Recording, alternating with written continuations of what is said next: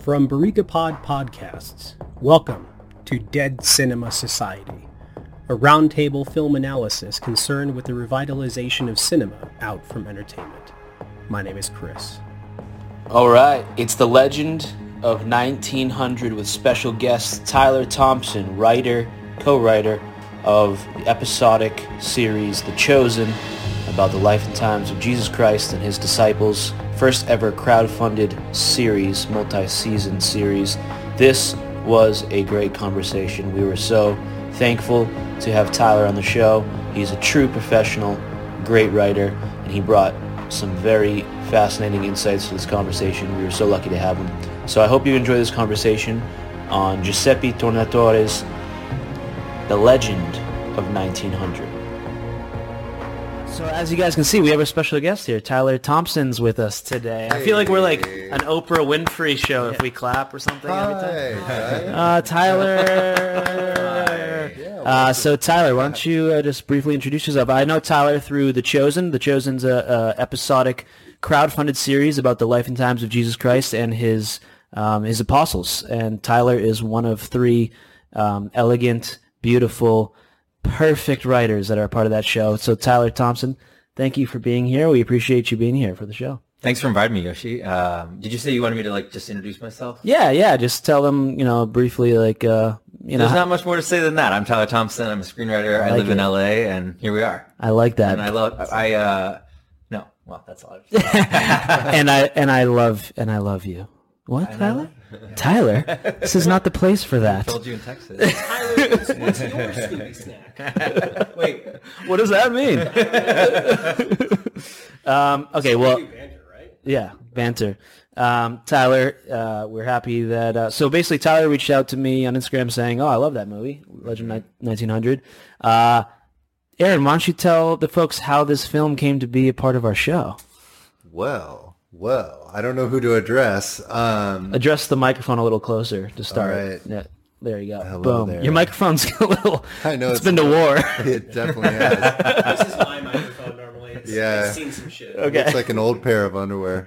Um, so yeah, this film came to me through my father. He's a professional pianist, and Yeah. I was asking him like, I want some good music films. I want something, you know, composers or just like what what as a musician, what what passes to you, you know, like I mean, he plays the piano, so it's like if if it doesn't look good to him, you know, it's going to probably turn him off and he's going to be like, I don't even want to see this film.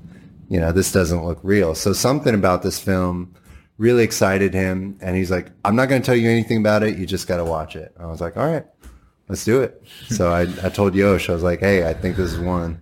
Fair enough, and and we like to keep things pretty dynamic on the show. So we actually had another show planned, right? We had a kind of dark show planned for our first ever live show in person, and we thought, well, perhaps that's not the best way to uh, celebrate 100 subscribers. Uh, Oh, with yeah, we with to announce that. yeah, well, we're gonna we'll do the yeah for for those watching, we're not doing the show live, so we're actually gonna record the opening after this.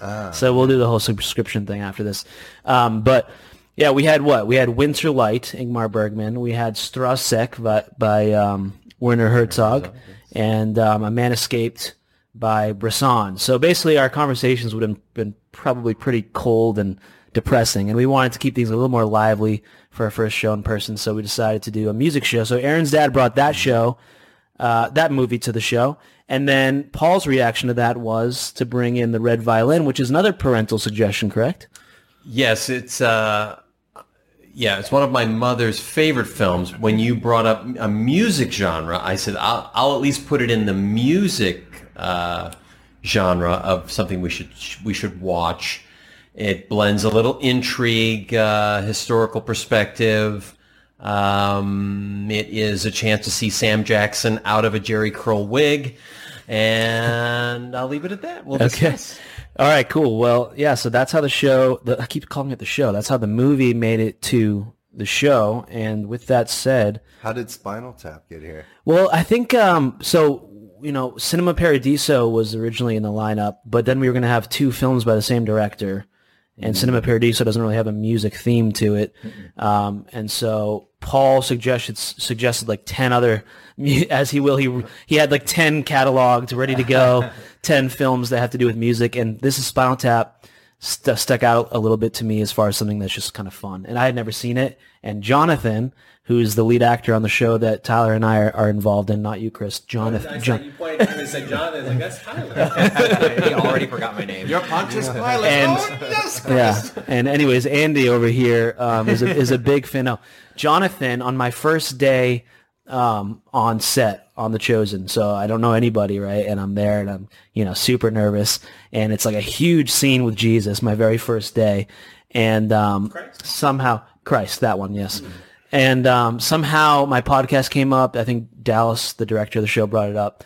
Um, and then they started quoting Spinal Tap in front of me, and you know it's my first day, and I'm you know looking at the director and the lead of the film, and I'm like uh, of the show, and I'm like, yeah, yeah, oh that's funny, yeah, yeah, and they do another quote, and I was like, oh yeah, yeah, cool, cool, and Jonathan's looking at me, and he's like, you don't, oh he's in his accent, so he's like, you don't know Spinal Tap, and I was like, no, I've never seen it, and he and. I could tell that I, I, I started things off on a sour note with Jonathan mm-hmm. because he was like, yeah, you need to be, you need to know Spinal Tap if you're doing a podcast on film. So, Jonathan, we finally got to Spinal Tap. It's arrived, and we watched it.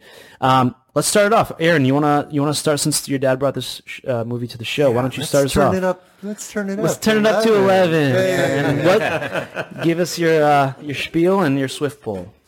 All right, my spiel and swift point. So I, I knew nothing about this film. I didn't even know that there was a little boy named 1900. So it was all a pleasant surprise.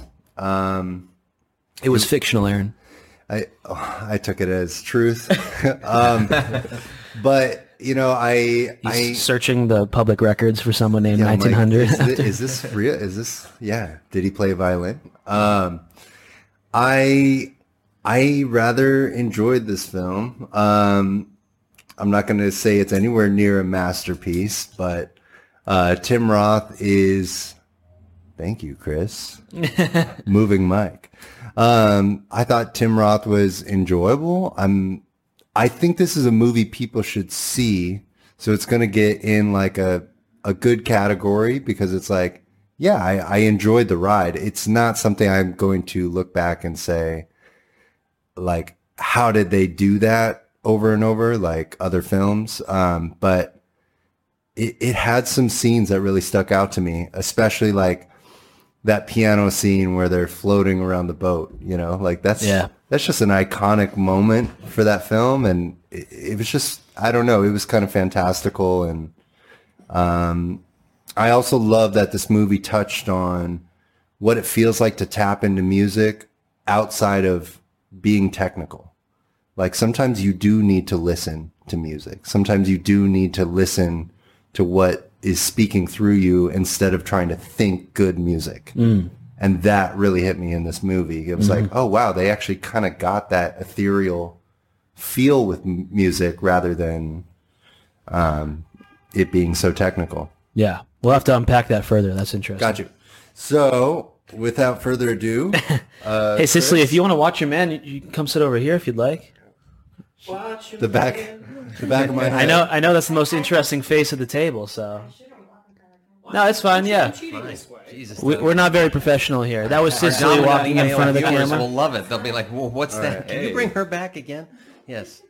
Yeah, honestly, like serious, they'll be like that's the first time any of our fans had any glimmer of a feminine like, energy walking by. They're like, we just like doubled our subscribers. just like walk past. Just, oh walk, that's, just, be, just be a pleasant commercial interruption. Yeah. oh yes, here we are. So with all that said, I give this film an 8.0. Whoa. Oh, okay. okay. All right. An 8.0. I'm feeling it. I hate going first. you can't oh, get it. it's, it's, interesting because I'm watching Ty. His head went down on. this way on, on, a note that I agreed with, and his head went like this yeah, on a note like... I agreed with. I'm like, "You're fine. You're totally fine." Okay, Aaron, who are you passing it to? I'm a little nervous. Uh, I'd like to see. I'm very curious what Yosh gave this because okay. I've seen some resistance uh, have you have you noticed the resistance? Yes. That seeded its way into our text thread. All Make sure you bring your genuine persona. Yeah. Come on. bring the real stuff. Bring your real selves, guys. Don't allow external f- forces to influence your rankings. Uh, it's it's a it's you know it's a struggle on the show. Everyone's always you know trying to appease the masses, and I'm always trying to reel them back in. Say, be yourself, man. Um, Legend of 1900. Okay, uh, went into it very excited, very excited, um, very excited. Heard it was a good movie, best movie. um, no, love Tim Roth, so that was exciting. Um, I thought the film started off really strong. I like the fable feel. Um, I'm yet to see any of this man's work. Uh, Giuseppe Tornado. Tornado. It's okay. We keep, Giuseppe Tornatore. Um, I'm yet to see any of his films, but as you guys know, I've been really looking forward to seeing Cinema Paradiso for since the show started. Like we've been trying to find a way to get that on the show, and for whatever reason, we can't. Um, but uh, I'm still looking forward to seeing that. Um, I thought this film had a great start, and then for me, it just uh, it fell apart about like a quarter of the way through. Um, it just it felt like it, it was a movie that had like endless hours of footage that they shot, and then they were trying to make the movie in the editing room and they just weren't really able to pull it together um, for for for my tastings. Um, what else can I say without giving too much else away? Uh, I, I again, I, I think Tim Roth acted circles around pretty much everyone in the film, which was a little off-putting for me because it, I don't think anyone could really keep up with him. I think he's miscast, either miscast or misused. I think that both. the film should have been oriented all on Tim Roth the whole time, besides the little you know background story at the top of the film. Um, but more Tim Roth, I would say, would have brought this up for me. Um, and to be quite honest with you, I really just didn't like this film. At the end of the day, I just struggled with it. And with that, um, Yosh gives it a 5.9. Ooh. 5.9. I didn't know there was a Wow, point polarized. Yeah, there's a point Okay, system. Okay, yeah. you can There's a Yeah. divide it up. Okay. One to ten. We've only had one nine point nine. Yeah, and it was on our Wow, last show. Uh, Paul gave Seventh Seal a 9.9. Seal. Oh, it's been so long. Okay. Yeah. Let's revisit that. I think it'll. Okay, so um, so uh, 5.9. Uh, Aaron, yours still shows up here, so you can actually put yours in. We'll see it. Oh, you put yours. in Yeah, too? yeah, because once we put ours in, it'll actually show up. Okay. Um, I'm going to pass it to Christopher. Hi, hi, everybody. I'm in the corner. uh, yeah, this movie, it, it was daunting at first because I, I saw the three hour runtime. I saw that it was, you know, this, this big, huge production by this Italian director who called it a fable instead of a film. And I was, I, I, I went in blind like Aaron. I had no idea that, that it was about him, 1900 as a person Same. super interesting. The beginning was fantastic. Like the scenes with his father, his adopted father, um, you know, leading to his eventual, you know, second orphanage. And as soon as his father was cast in the sea, I did not care about this movie. Couldn't agree more. Yeah. If if they had framed it as like, you know, this is Gatsby, where it's like you follow the other gentleman, Con, uh, through, or no, Max Tui was his name. He had a Con uh, trumpet. Uh, Max Tui through the movie as like a uh, Nick Carraway character of like seeing what he was doing and then like getting more 1900 that way where you could experience it like we we through the uh, the mirror of Max Tui but like the fact that there was like a time jump he like was going back and like slowly revealing it as a story I didn't really like I thought that was kind of unnecessary if you just did it in real time and had that that way and then a time jump after the war it would have worked a lot better. I will say there is a two-hour cut of this movie, so I'm interested to see that in comparison to the three-hour cut that we saw, two hours and 47 minutes. Aaron, thank you for pointing that out. uh, but I will give this film uh, what it, what I think it deserves, which is a 7.6. Ah, Seven point that's fair. That's fair. That is fair. I thought you were gonna just shit on this Yeah, movie. I thought he was going I was, low like. I was building up. I was like, oh man, I really was off the mark. I will pass it to Paul. It's funny. Look at the table arrangement here. So on this side, Judgy McJudgy will begin to speak. Oh. Um, I'm sorry. What? I missed that joke. no, Am I Judgy McJudgy? No, me. Oh, Uh, okay. It's, no, it's funny. I, uh, I I echo what uh, Chris and Yoshi said. Uh, my first 15 minutes, I didn't get the fable part. So the first 15 minutes of this movie for me were, oh God, are you trying to put a musical in front of me and masquerade it as a movie? If so, I need to put this down because I'm already getting very judgmental and I need to go for a walk. So I went for a walk. Take care of yourself. I took care of myself. Thank you. Yes, I came back. I said open mind. Um, but yeah, I think you guys have touched on it. I don't. Uh, I think we'll save it for our, a full blown discussion. It seemed like there were two worlds happening, and again, uh, given that we have two people who work on live production, uh, you know, the, the word that, you know, that, that was always bandied about when I was on set was, you know, the tone meeting. And we, we went to the meeting and it just seemed like the, the foreground, uh, the Tim Roths, the Clarence Williams III were, uh, in a different movie than the background of the movie. And I really felt bad, for example, and I'll just cite this, was whoever was wrangling the extras, they seemed tonally more in the musical theatrical space than the rest of the movie. Uh, to Yoshi's point, I thought Tim Roth did act circles around us. I, it was interesting looking then at his film filmography after this movie. I felt like, oh God, did he get I'm sure there's a verb for it, but did he get skewered in some way? Did this hurt him in some way? Because there really is a gap of time before he picks up like another great part. And he, much like anyone who comes to the uh, the United States from whether it's uh, the United Kingdom or Australia, his start was playing, of course, a skinhead. Then he was in a great movie directed by Stephen Frears called The Hit or The Hitman. I can't remember, but I know Terence Stamp was in it. was he was really good. He's sort of this apprentice hitman. And then, of course, Reservoir Dogs. Um, and then there's Pulp Fiction. Uh, what a way to open a movie. And and then we have 1900. And what I would say about this movie, I'll, I'll also say about uh, Red Violin. And I will also, I don't know if we've coined this word yet, but I will, I'm going to invoke this term. It's, I'm going to call it a skovira. Oh God, can't and the wait to hear. skovira is when Chris said, and I couldn't find it for the life of me, and I thought I kept it. He said, "I that's a movie I'd rather watch." I think this movie, married with another movie uh, we have discussed, we have discussed or discussing. Okay, we can edit that out.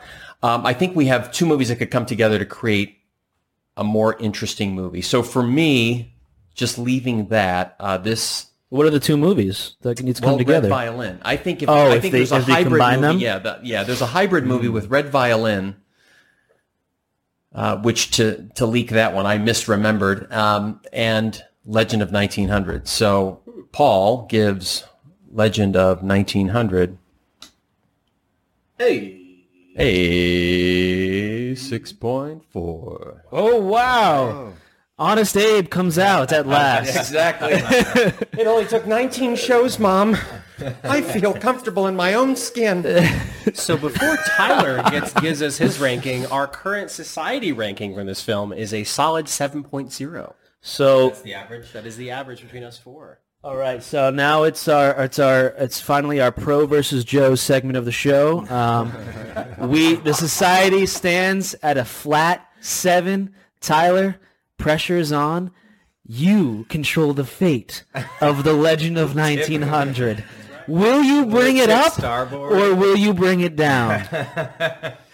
Well, I came to this film uh, through Cinema Paradiso, which is one of my top 10 favorite movies. And when I was in Oh. high school, I saw Cinema Paradiso and I was like, what else has this guy done? And so then I saw 1900 and then I saw Tim Roth and I was like, well, yeah, I'm going to watch that. Mm-hmm. And as like a 16 year old in a small town, I like felt like I had so many limits. Like I, you know, wanted to like make short films, but like it was the 90s and or the, the late 90s, and it was you know Illinois and dial-up internet and like only so much like equipment and and actors, and I just felt like I was bumping into walls all the time, and I felt like at that stage in my life, the movie was like, no, you can be stuck, but like with the 88 keys and still find ways to be creative and make beautiful things like e- even without um, kind of getting off the boat, which he eventually Yeah. Uh, are we talking? Do we give spoilers in this? Yeah, yeah, yeah. yeah. Yeah, but as an adult, This movie's been out for like 20 years. yeah. Um, so as a, as a kid, I was like, okay, okay, you can you can you can make art on the boat. Like you you can work within the limits of like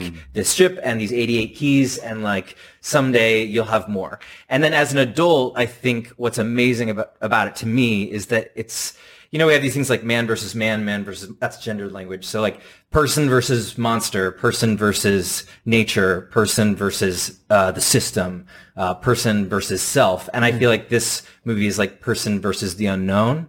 and I don't know many like analogs to it. Like I, I haven't seen many films that are like person versus the unknown, this thing that they're so afraid of outside. So uh, that being said, as an adult, I do admit um, it's maudlin and kitschy and too long, and it's an Italian film and an Italian director shooting a film in English, and that's apparent. And Yeah, clearly very- just very because much of the so. Tim Roth casting, like maybe he didn't know Italian, so they're like, I guess we'll just do the whole movie in English, um, and and that gap is very evident. That's actually like the only. Well, I was planning on doing Italian the whole time, but uh, I thought you could speak Italian. Tim Roth, what kind of fucking actor are you? So with that being said, um, oh no, I'm gonna slow this down because my thing. Okay, here we go. Do I just type in the number? Yeah, type in your name and then the number. Okay, so oh wait.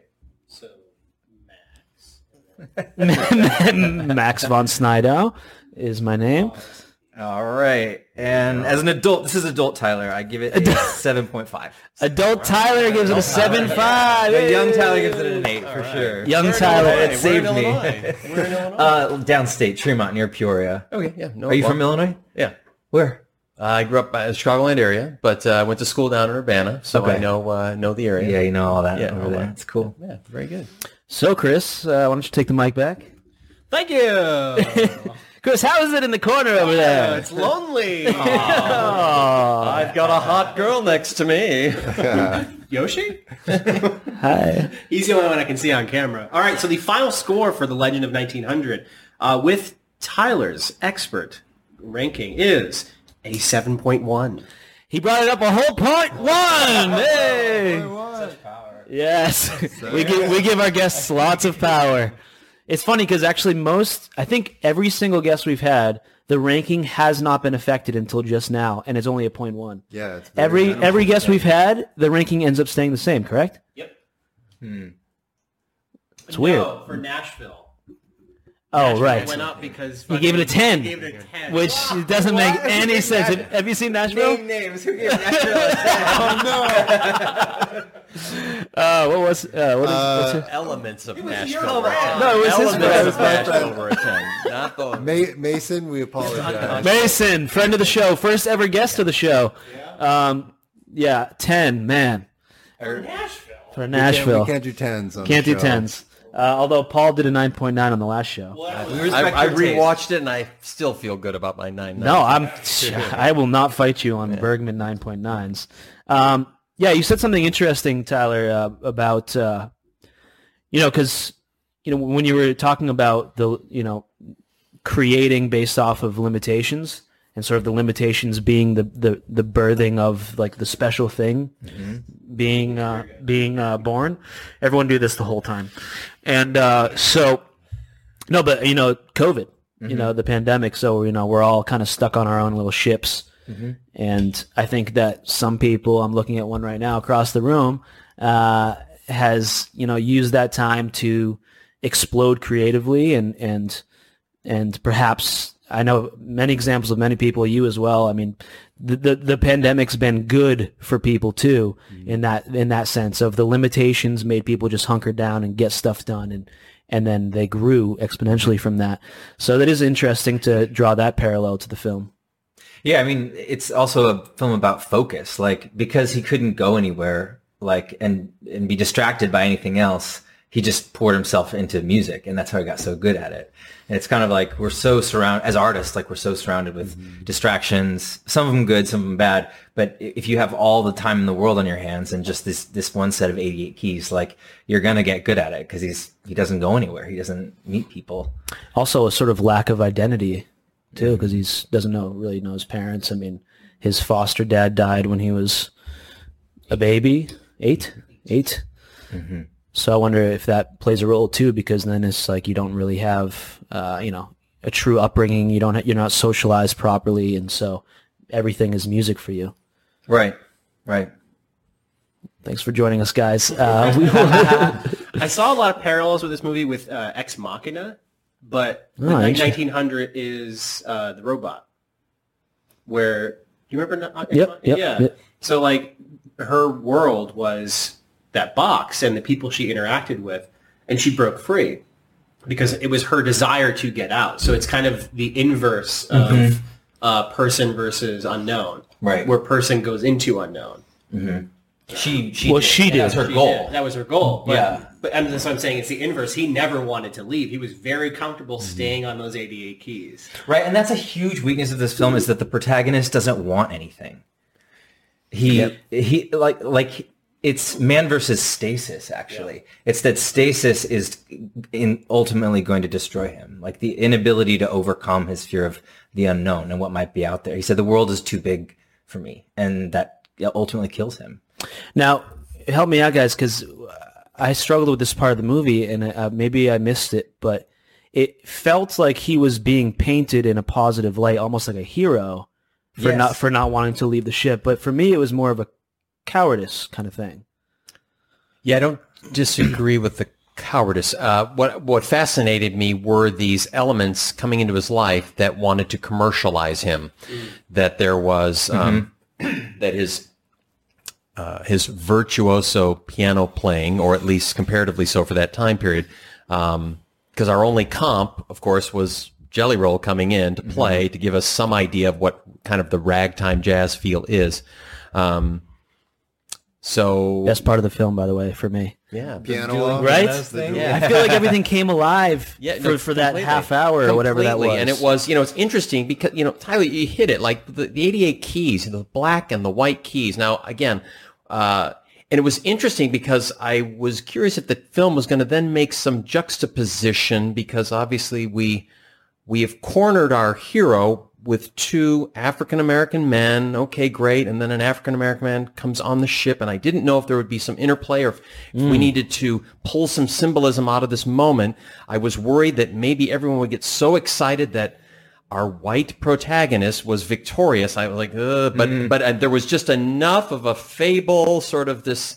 I love what you said, kitschy. You know, my head was going schmaltzy, Yeah. but not in that scene. It was, but there were elements where it but somehow it was Clarence Williams III, you know, sort of deftly says, "Okay, I'm going to paint myself as this arch person that you're not going to like," and it gave us all relief. Like, okay, great, we're not going to play that card. It's not a race thing. But there was like some interesting symbolism there that I thought, you know, when you mentioned the 88 keys, oh, you know, and the, the importance of adding those black keys in the history of piano making, hmm. because then that's where, you know, then the historian in me was like more fascinated with like, oh yeah, what's going on with the piano? Like, what's the, what's the piano? What does it symbolize? But I, I, they, they, I thought that he got that scene right because that scene to Cinema Paradiso mm-hmm. for me as well is those are the moments that he captures really well as a director. And I went, ah, okay, so this is where, this is where it, it, uh, this is where it's all coming together. But like, oh, but Yoshi said it at the top of the show, and it was like, you know, when we're talking about, you know, they struggled in the editing room. I'm like, yeah, yeah. I, I don't know what you guys go through on set, but I'm like, oh my god, you know, all like, what are we going to do? But let's just keep adding it to the movie, and then, um, yeah, then I got distracted, and and um, I started to wonder if, if as an Italian filmmaker, because there's a gap of time from Cinema Paradiso to this, you know, to this effort from him, and on his chronology, in between Cinema Paradiso and The Legend of 1900, are some made-for-TV movies and a horror movie, and it's it's almost like I wonder if His Eminence or the papacy said, "Okay, we will allow you to go to America, but make sure you cast. We're going to have this." Uh, seemingly um, immaculate conception. You know, we're going to put a little boy on a boat, and this this you know the symbology of water. And my head just started to spin because we have these are things we've discussed on this show, but uh, uh, I was very distracted. But then, of course, I was my uh, my focus was racked to this wonderful scene with the pianos. I thought it was just done with a nice soft hand. Um, yeah, and we were in and we were out. So. Um, but yeah, that's I'd like to touch on the piano scene as well because mm. that dueling piano scene is very interesting because you guys are pointing out like cowardice and maybe like, okay, is fear keeping him on the boat? Mm-hmm. But to me, this film was showing how this this is like somebody that doesn't have an opportunity to build an ego in the real world. Hmm. Like we are looking at a human being that like he saw this duel as a chance to learn. Like, like he was crying. He was like, "Look at how amazing he is," and he's like, "No, you're supposed to be winning." He's like, but why? I, I can be learning. I could be almost as good as him. Maybe I hmm. can learn something from this guy. I've never seen somebody play the piano this way. So it's like he had no ego. He had no competition spirit. It just was like, I do this because I love it. Yeah. And to see someone else do something because they love it. This guy brought in the diamonds and the, the clout and the media and like, oh, you know, it's like, it's like a big UFC fight. And it's like, no, no, I, I'm here to learn from you. Like you're, you're amazing. And he's like, okay, you know, it's like his last chance. And he does the little cigarette thing. He's like, oh, this guy's an asshole. So like, I'm just going to kind of put him in his place. Like, let me give you really what I can do. And I just thought, I mean, it was cheesy, right? He like lights the cigarette with the burning strings of the piano, which was, it, it, it's so cheesy. And, You know, there was a It's a production meeting and somebody went, Yeah. "Oh, this is gonna be great," and he went, "Really? Okay." just a drop mic moment, but I love I love this film because of that. It's like this guy doesn't have that ego, and um, It's interesting that he chose to um, that he, he basically just chose to mirror his actions throughout the entire duel. yeah, Like well, Tim- he wanted to see if he could do it. Right? He's like, oh, that was cool. Let me da, da, da, da, da, and then he kind of add his own flair to it too. I think he knew he could do it all from the very jump. I don't think there was any doubt at all. I think he was just like, "Oh, you want to come in here with that machismo energy? Then I'm just gonna just, you know, I'm not gonna give in to the spectacle. I'm not gonna give the people what they want. I'm not gonna give you what you want until the very, very end. I'm just gonna mirror everything you do throughout." I thought it was more playful. I thought it was like kind of taking in this guy like, oh, that was really cool. Let me do it too. And like he would get up and be excited. Like, isn't everyone proud? Hey, I could do it too. Like we're playing together. Yeah. There was no competition. It was only like that's that's just something we create. Like we don't have to be competitive, but we choose to be. Hmm. You know, you see that in me. You're like, Aaron, you're the one one of the most competitive people I know, and it's like, yeah, it's built into my blood. Like Yeah. I play a game and I want to win. And that that was kind of refreshing to see Tim Roth not want to win anything, even with pressure to win. Yeah. And you saw that mirrored towards the end of the film when he doesn't want his record to be taken off the ship. He just, just doesn't have any interest in it. Yeah, fame, what money, uh, Yeah. buy what? Like And he has, and, and that's why you, you could say that it's not cowardice at the end of the day, which is why I asked you guys to help me out with that part because I didn't really figure it out, his choice to stay on the boat. Because it really, there's that scene there where he's contemplating it and, and he explains to, um, you know, Vince Pryor, what's his name? Um, Oh yeah, we got uh, uh, Pruitt Taylor Vince. Pruitt Taylor Vince. Um, The guy with the eyes. Yeah, who I generally love, but I think was a huge miscast in, in this part as well. Um, but uh, You mean Fat Tim Robbins? is that Tim Robbins? he- I, for the entire time, I thought he was Tim Robbins. Just like Tim Robbins put on weight, and then I looked up on IMDb, and I was just like, "Oh, it's another guy." Because he sounds like him. Tim He yeah. he acts like him. It's the whole thing. He's, he's Fat Tim Robbins. Feel very. His performance was so melodramatic. I just don't. I just. It kind of. It was hitting the wrong keys. Uh, pun, pun, pun intended. The eyes are just. Well, no, he has nystagmus. So. Has a- It's yeah, it's his can't- it's his so do condition. his thing. yours, but yours is not. As, you know. Yours Isn't like noticeable. the the rest of the show is going to be staring really- at you. It's interesting to me that the scene that stood out to all of you was the duel because to me the the scene that I can never forget is when they do make the recording and it starts out really fast and then he catches sight of that girl through the porthole. Mm-hmm. And the entire tone of the piece changes and it's sort of Chopin like and it kind of when he can't see her it sort of kind of falls down into this almost minor thing and then when she comes into the next window it kind of his emotions rise with the music um that obviously that didn't really age well because then he kind of like Well, she was like 17 when they filmed that too. yeah, and also she doesn't even have a name. She's just called the girl. the girl, the underage girl that he kisses while she's Kisses and she- sleeping. yeah, Yeah, it we didn't see. age I'm well. sorry, but way. what? Yeah, and it doesn't. There, like two women speak in the whole movie, like, and she never speaks at all. So what was the what was her purpose in the film? Well, just because she was the thing that was going to lure him off the boat. I mean, mm. he was going to follow her into New York, into New York City, the way he had been mm. following her, and then he And- stopped on the. I on- mean- on the. and you could you could you could you can make sense of it too mm. because you could say that he never had a real childhood. Well, yeah, he never had a so he's relationship. yeah, yeah. stuck in the naive. adolescent. Yeah, he's He's a little boy running around on a ship, you know, and maybe you know, it's it looks weird. He kisses her while he's sleeping, but it's almost like a fantasy, like It's truly innocent, movie. but yeah, it's yeah, just it's like what is this? Like maybe he's never even kissed a girl. That's what I was just going to bring up. Is like he probably mm. never had the talk with anybody because he's a child in their eyes, and so he probably is coming at it from like, a, oh, you and I are children. Let's let's do this whole child thing together. I'm going to kiss you and see what it feels like. Maybe I'll punch you because I like you.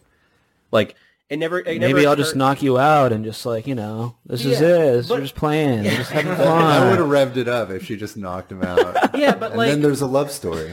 you, you caught it too, where it's like he never truly learns anything. No. because he asks Max, he's like, "Do you have any kids?" And he goes, "No." And he goes, "Well, they're going to lock you up in an orphanage soon," because that's what his father taught him.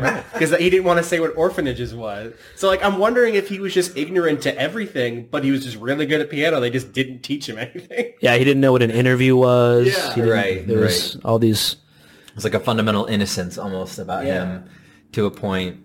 But at the end of the day, though, I still think the enemy in this film is stasis and not like ta taking the leap. Like to me, it's like about two stages of a creative career, which maybe I'm like over personalizing it, but it's just this idea that like you you start out with a lot of limitations. You're young, you're whatever, like you have you can't drive, you whatever whatever it is, and you can be creative within that. But at some point, everyone has to like I think we have this line in the show: "Every man must leave his father." Like you have to go away. Say that again. Every man must leave his father. I forget who says that. I think Dad.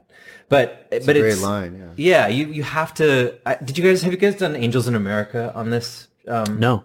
No. but that's like the theme of that film um, from HBO is that the angel is like evil, and she she says to the main character like, "On your blood we write stasis." She's trying to get pe- people not to progress, not to like move forward.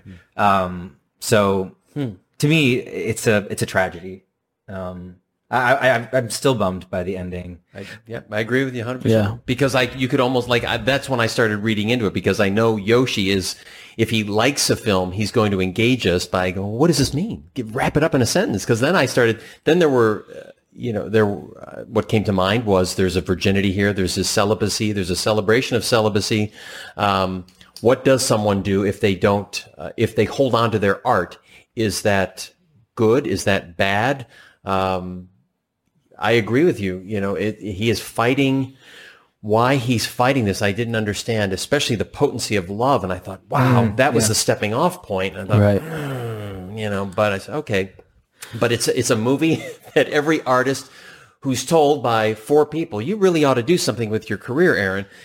Watch this movie. If he is in stasis at home, I don't have to worry about him, and I don't have to worry about you three. And but I know there's chapters in my life where I'm like, I don't know if I really want to do this. But a movie like this mm. Will will certainly uh, give you a perspective. You know that uh, you know. To be or not to be, be or is, not to is, yeah. is essentially what it comes down to, I think. Yeah. And he chooses not to be. chooses not to be right. Well, and that's yeah, his choice. Yeah. I love those lines he has at the end. He's like, in here I have 88 keys, right? But out there it's infinite. Right. I'm not made for an infinite world. Like I can only handle this. Right. And that's, I think so we all sad. get a bit of that too, though, right? right? Like you move into a big city and you're all excited, conquering the world. And at some point it does feel like all consuming and a little overwhelming. Like, what am I doing here? Mm. You know?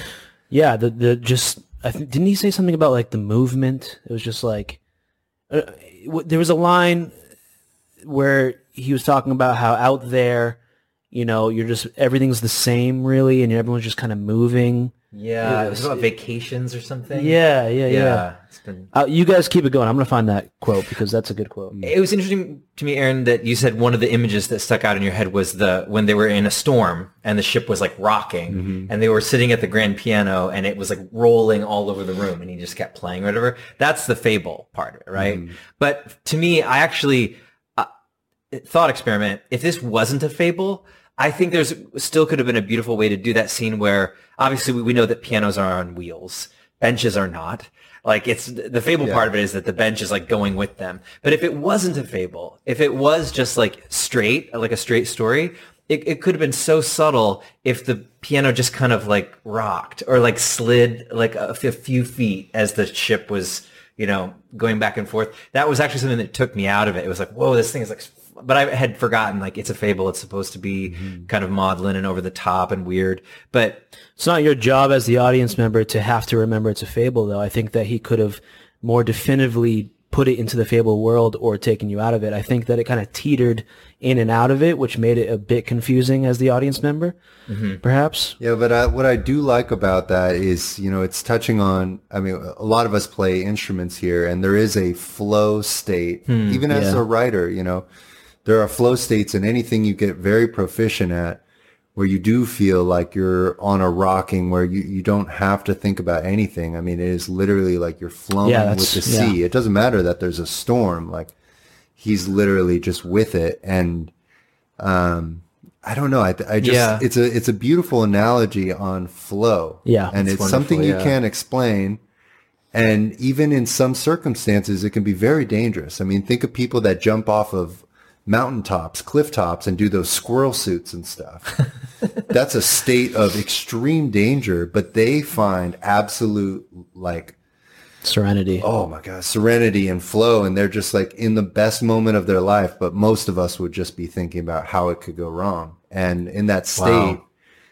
There's a whole i mean you know you're like oh my god is he going to go through the wall is he going to go through the glass you know s- they um, do. yeah they, Yeah. do They eventually go through the state. They usually go for but he but he like he like embraces the whole moment he's like hey get ready you know it's just like we're you're along for the ride so i, I don't know this is a beautiful Uh, that's a very astute great way to put observation. it, yeah, I like that, and and you, and you see that reflected in his pers- persona throughout the film. Mm-hmm. He doesn't, you know, he never succumbs to the pressure or the seriousness of, of life. He's he's always a bit removed from it all. Well, the ocean speaks to him. He says like everything tells me what to play, and that's very interesting too because like I thought he said the ocean didn't speak to him. Remember, someone's someone's. If you heard the Italian guy that walks up, he's like said that the ocean speaks to him, and Tim Roth is like, oh, she's never she's never spoken to me before, or something like that. But doesn't he listen to like he he pulls all his music from watching people, like the Yeah. scene where they dissect it. It's like oh, that's a great scene too. He looks at people and he's like dun you know dun dun dun dun dun, dun and like this Mm-hmm. person, oh, this is the widow that just killed her husband for Yeah. the money. Yeah, yeah. This guy just stole that suit, and he's like, you know, he's uncomfortable in his suit, and Yeah, he's he's like, looking like, around yeah. suspiciously. But that's so cool because music can uh, encapsulate a vibe or a feeling or a person, you know, and I think we see that in the red violin. We'll get into it, but you know, it's like it, it's very special that he is not a technical. He didn't learn the scales. He didn't, you know, do the books and the okay. You're going to do lesson one, and now we're going to do two, and here's the harmonic scale. You know, it's like he literally learned to just feel music, like feel it from the, the ocean, from the boat, from the people The most pure approach one can take. to music, Yeah. period. And look at how his life um, expanded from that. He had no competition. There was no ego, like we talked about earlier. I don't know. It's just very, it's very interesting. There are a lot of things that hang up on this movie that are very cheesy and very like, ah, Tough to get by, but, But then there is these deep waters that we're searching right now where it's like, wow, this is a very interesting metaphor for life and how we all feel at times not wanting to leave home, being trapped, you know, oh, like, am I meant for all that, you know? So No, that's really well put. Bear with me, guys. I'm going to read this quote, and then we can comment on it. So this is when he's explaining why he didn't leave the ship and never will. All that city, you just couldn't see an end to it. The end, please. Could you show me where it ends? It was all very fine, and that gangway, and I was grand, too, in my overcoat. I cut quite a figure, and I had no doubts about getting off. Guaranteed, that wasn't a problem. It wasn't that I saw. It wasn't what I saw that stopped me, Max. It was what I didn't see. Can you understand that? What I didn't see. In all that sprawling city, there was everything except an end. There was everything, but there wasn't an end. What I couldn't see was where all that came to an end, the end of the world. Take a piano, the keys begin, the keys end. You know where the, uh, you know there are 88 of them and no one can tell you differently. They are not infinite. You are not infinite. And on those 88 keys, the music that you can make is infinite. I like that. Well, that's that's wow. I like that. That I can live by. But you get me up on that gangway and roll out a keyboard with millions of keys, and and that's the truth. There's no end to them. That keyboard is infinite. But if that keyboard is infinite, there's no music you can play. You're sitting on the wrong bench. That's God's piano. Christ, did you see the streets? There were thousands of them. How did you choose just one? One woman, one house, one piece of land to call your own, one landscape to look at, one way to die. All that world weighing down on you without without you knowing where it ends. Aren't you scared of just breaking apart just thinking about it, the enormity of living in it? I was born on the ship. The world passed me by, but 2,000 people at a time, and there were wishes here, but never more than could fit on a fit on a ship between prow and stern. It goes on a bit more, but but Yeah. So poetic. yeah, That's Giuseppe. I, or did he write it as well? I, can't, I don't know. that's a good question. Let me. But Cinema Paradiso feels like that visually. Oh, really? Yeah, like those words visually. But wasn't there a scene where they're standing at the back of the ship, him and Max, and he's explaining like about how people go on vacations or whatever, and then he doesn't understand it. Um, I don't It's know. like why? Like I go every day. Right. yeah, it was written by him and Alessandro Baricco. But yeah, he he he wrote it.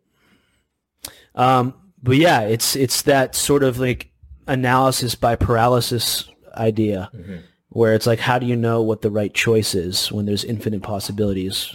And he's he's afraid and aware of entering into that type of reality where where he knows he'll be overwhelmed, like we all are. I mean, you know, how do you choose what city, what new city to move to? You know, or you could be making the worst decision of your life, or you could be making the best one. Um, you know, how do you choose what school to attend, what major to choose? It's just so many choices, and um, Even a career. Right? yeah, career. Like you have a bunch of things you're talented at. It's like I, I got trapped in that when I was growing up. It's like what what do I do? Oh, I like music. I like acting. I like doing all these things. Oh, I could do baseball. I could be a tennis player maybe. Like you just get so split off. It's like what if I was just the piano player? You know? Yeah. And that's my dad. He's had his whole life devoted to music. Wow. And it's phenomenal to listen to him play and he he plays like that where he goes into a flow state and it's you're watching a man walk the keys in a way that's just so effortless but like mind blowing to think how you could do that yourself and like yeah i, I just think this mo- movie got there hmm. like it kind of showed that feeling Yeah. which is cool Um, Final. Uh, oh, first of all, uh, my uh, Maester Aegon. Did anyone knows? Maester Aemon. Aemon. oh right, Aemon Targaryen. Yeah, yeah. So cool. Aemon Targaryen was the uh, um, The old guy in the the shop? antique shop owner. Yeah. Do you- Oh, yeah, Did yeah, you yeah. watch Game of Thrones, Aaron? yeah i did Yeah. peter vaughan Yeah, Peter Vaughan. Yep. Yep. yeah i, I personally didn't care for their acting together but um, I didn't either. Yeah, I didn't care. one sh- part of the movie I just was like, I, I don't know who, like, where they were. It, it might have even been a directing issue. May, I don't know. It's just the acting didn't feel felt like we were warming up, except we were taking hot takes. Felt a bit like- melodramatic, like a really over the top film noir. Yeah, Pruitt Taylor Vince. Um, you know, I like I like him yeah. as an actor, but it just it just didn't films. it just didn't work for me in this one.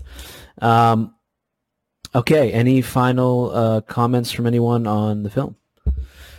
I'm good. No. How about uh, Tyler from a, from a writer's perspective? Hmm. Um, when you watch, did you watch this film again recently? To No, I let the whole 15 years go by. you, you haven't seen this in 15 years. Yeah, I was I was like 16 when I saw it. Yeah, yeah. That's the last time you saw it. yeah. Yeah, but Oh, the, the impression that it made on me, like so, Wow, so still much, sticks yeah. with you. Wow. Yeah. That's crazy. Um, well, generally, when you're watching films, from do you do you sort of watch it from a writer's perspective? Do you like tune in to the writing specifically, or do you are you able to just sort of separate yourself and just watch it? Um, more and more, I'm paying too much attention to the writing. um, but I think that's like musicians too. I think you, you start to you hear things that other people don't hear. You maybe make make a note, you know. But sometimes I'll tell myself, Tyler, just enjoy this. Don't bring your little notebook into the movie theater. That was before the pandemic. Uh, but sometimes I would jot down like ideas because you'll forget them. You know, you hear a song and you're like, you pick something out of it that's great, or you see a movie and you're like, oh, that's a great concept. But by the time you walk out of the theater, you've totally forgotten it. So my friends would get mad. They're like, can, for once, can you not bring that stupid little field notebooks notebook in? And so sometimes I'd be like, yeah, I'll I, I'll just let this wash over me and see what happens. You know, so that you still mm-hmm. can have joy in you know experiencing other people doing what you do rather than just like analyzing it and you know thinking what you would do differently. I think for all artists that's a probably a good I, I don't know, I'm not touting like my idea here, but it's probably a good thing to move between like evaluating someone else's work who does the same thing as you, but also then just sometimes just letting yourself enjoy it without judgment, without any, you know, perspective or at all. That was the one last thing I would say about this film. Yeah. I don't know that ha- that it has a for the the protagonist doesn't want anything and then uh, other than other than to have kind of security and and the safety of the four walls if you will of the ship um but also i don't know that this film has a point of view that kind of stressed me out like i don't know if it knew maybe Giuseppe knew what he wanted to say, but he sure didn't get it across clearly because everyone took away something very different from this, and maybe that's the genius of it. I don't know, but I was just like, I don't know that it it it knows itself. I don't. I'm not. sh- It just doesn't have anything to say. And I think if I were a studio exec and anyone other than Giuseppe came to me, some new director or writer, uh, my question would be, why now? Like, why this movie now? What what does it have to say to us? Right. And I Oh, 100%. Uh, You're, you're, see, this is the, and, uh, so I can relate to you in downstate Illinois. I get your, I get your movie experience because you're, because it's the same thing I asked myself. I said, today, this is, there's a gatekeeper for the gatekeeper for the gatekeeper to the studio exec who's saying, no, it's not, it's not coming through. Um, and, and there, the gap of time between Cinema Paradiso and this, that's, that's where I was like, wow, it just lost a little momentum. And did he have something else or they just didn't, um, he just didn't feel like making it? Because this is all we this happens all the time. You're familiar with this. Is like we have our european director who's now going to make his you know going to make a us film. And it just it, it didn't uh it just hit the wrong notes for me so to speak. yeah so yeah well, it, it makes sense that it, that it doesn't really have an intention or that doesn't really go anywhere because neither does the character. He's yeah, maybe. so the film itself is kind of deciding not to go onto land too. Yeah. Um, yeah, and that's why those scenes like that you were talking about in the antique shop don't really work because No. we keep hearing him talk about this enigma, this like mysterious person who's going to be like in. So it builds up our expectations to find out, to discover everything about Tim Roth's character, and we don't really discover anything. No. we don't know anything about him, mm-hmm. and that's it, it, like that's where the film fell apart. Is he's just this enigma and he remains an enigma like even after the movie's over. And he, he only shows up to play piano and have a few philosophical wax rants here and there. But yeah like you said he, this i don't know who he is. Mm-hmm. Like why do we care? Why do we care I still recommend it though because I think it has it, it, it has unforgettable images, like you said. It doesn't have an analog. I can't name a single film that feels like this. The the feeling that you get watching it, good or bad. Yeah. I, I can't think of any any story that's quite like like that. There is an originality to it that that's why I always have recommended it to people, especially if they like Cinema Paradiso. I'm like, well, this is yet another like incredible original um, kind of surprise of a film that that is it's kind of a hidden gem with with all of its you know blemishes. yeah with all its blemishes worth a watch um, uh, unless you're like me and it's just going to frustrate you that, that tim roth is not getting the space he needs to be brilliant. And the director should have given him more space to be brilliant because he's a brilliant actor. Um, any closing remarks from you guys? So so uh, 19 legend 1900 gets a 7.1 um, thank you tyler for joining us. I have to say without being rude to our past guests that was very enjoyable and, and i we'd love to have you back on because Oh, clearly you know much more about movies than we do. So- no no. that was that was brilliant. Thank you for joining us. It was it was No, really it's fun. an honor to be here. Yeah, Thank that's you. Great.